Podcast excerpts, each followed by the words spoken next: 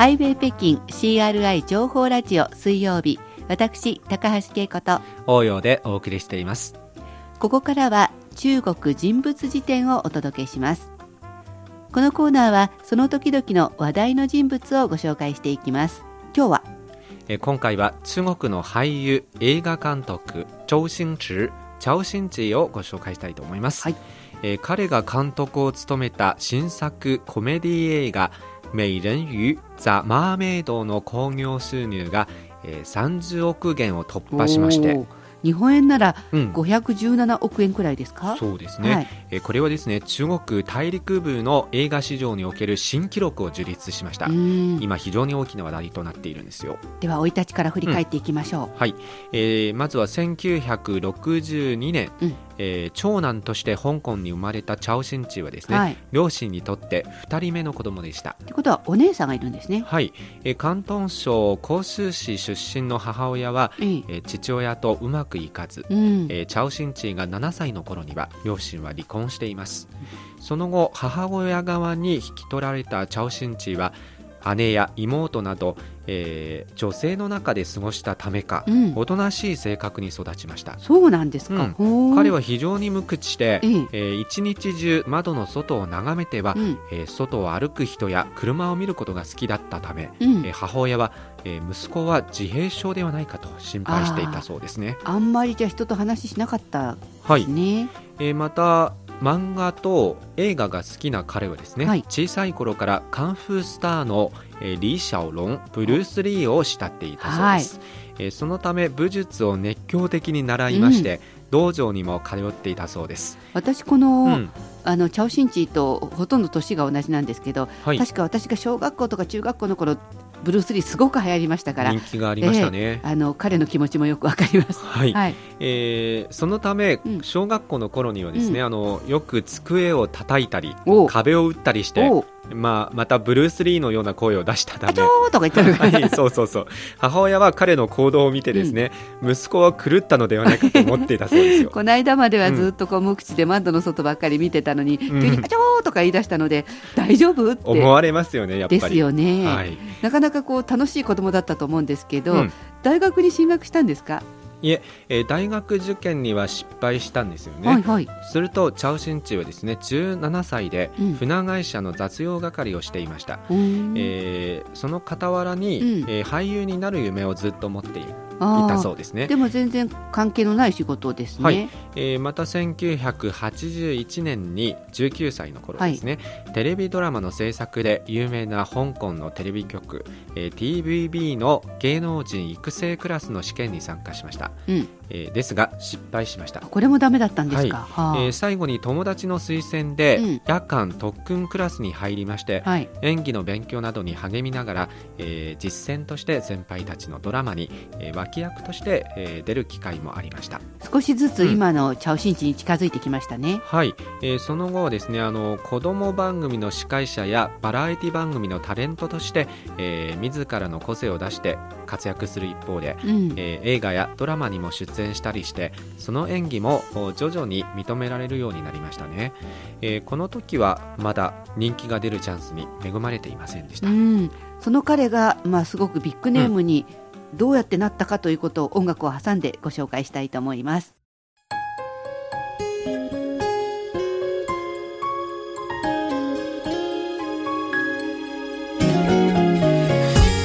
お聞きの番組はハイウェイ北京です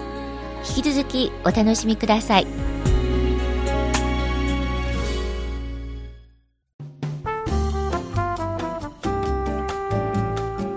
ハイウェイ北京 CRI 情報ラジオ水曜日。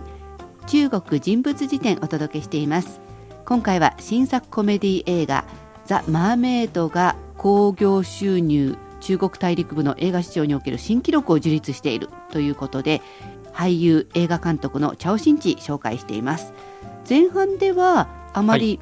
有名にはまだなってないんですけど、どのあたりから超有名になってきたんですか？はい、えー1990年の頃に、えーチャオシンチーが主演を務めたリョウ・ジェンウェイ、ジェフ・ラウ監督の、えーヒット作はい「赌聖ゴッド・ギャンブラー都政外伝が公開されまして、はい。えー当時の香港映画の興行収入記録を刷新した、うん。えー4132万、えー香港ドルの好成績を上げまして大ブレイクしました、ここからですね、うん、チャオシンチも、えー香港映画金蔵賞の最優秀主演男優賞にノミネートされるなど、うん。一気に、えー芸能界の風雲児に変身しましたね、なるほど。えーその後彼はですねウォーリーとつまりあのナンセンスの意味に近いんですけれども、えーそのようなギャグを激しく飛ばしまして、えーその場の真面目な雰囲気を壊すことによって笑いを取ることを続けまして、はい、えー独自のコメディスタイルを作り出しましてうん例えばですね、えートリック大作戦はい。熱血弁護士ロイヤルトランプなど数々のメガトンヒットを連発し始めました、えーまた1993年になると、えー彼は詩人の大冒険で監督業にも初めてチャレンジしました、はい。えー日本では、えー2001年公開の作品「少林作家」で一躍その名を知られるようになりまして、はい。えー翌年に日本ブルーリボン賞を受賞しましたね、まあ少林サッカー、日本でもすっごくヒットしましたからね。はい、また2004年のカンフーハッスルで、はい。えー香港や台湾地区の歴代興行収入の記録を塗り替えたほか、うん。えーその年のアメリカ放送映画批評家協会賞ゴールデングローブ賞と、えーイギリスアカデミー賞の外国語映画賞にもノミネートされるなど、はい。世界的にも注目されるようになりましたね。すごいですね。まさに中国を飛び出して世界的に注目されるわけなんですけど、はい。そのチャオシンチーの今回新作ですね、今回の新作映画のタイトルはですね「はい。まあ、イレンユ・ザ・マーメイド」という、えーものなんですけれども、美人の魚って書いてありますね、えーこれはですねあの2月の8日、うん。ええーえっとじゃあ旧暦の1月1日？1月1日、はお正月映画ということですよね、はいはい。えー公開されまして。ストーリーはですね、うん。えー人魚のおシャンシャンシャンシャンというう人物をですね、はい。えー人間、まあ、人人物というか人魚ですね、はい。えー人間になりすまして、はい。人間社会に潜入しまして、うん。えー海を埋め立てようとする大富豪の龍賢を暗殺しようとしますがうん、まさか彼と恋に落ちるという展開になる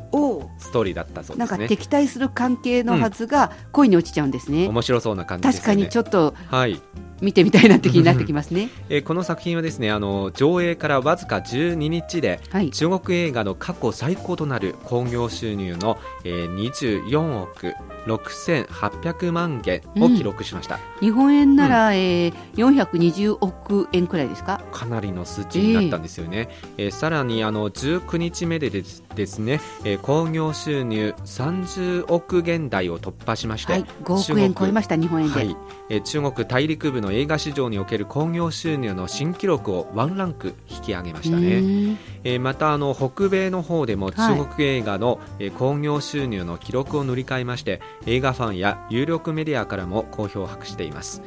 例えばですねあの、はい。ニューヨークマガジンという雑誌をですね、えーこういうふうに評価しています、はい。原作を誰もが知っており、うん。えーマーメイドはそれとザ・マーメイドはそれと大きく異なりうん。それに風変わり。うんオリジナル化された心理や取り留めのない表現に爆笑してしまうだろう、うん。絶対に見る価値ありというふうに言っていますよね。ニュー。ヨークマガジンがそうい。うふうに言ってるわけですね、はい、確かにこう人魚姫のストーリーって昔からこう王子様に恋するみたいなのがあるんだけど、そうですね。それが富豪をまず暗殺しようと思ったところでえーって感じででもその富豪と恋に落ちるっていうのがなんかやっぱりはい。見てみたいなってういうん。感じはありますね。絶対映画館に行って見る価値があると思いますよね。はい、今回の中国人物辞典は現在新作の「ザ・マーメイド」が中国の大陸部の映画市場における新記録興行収入の新記録を樹立しています。俳優で映画監督のチャオ・シンチをご紹介しました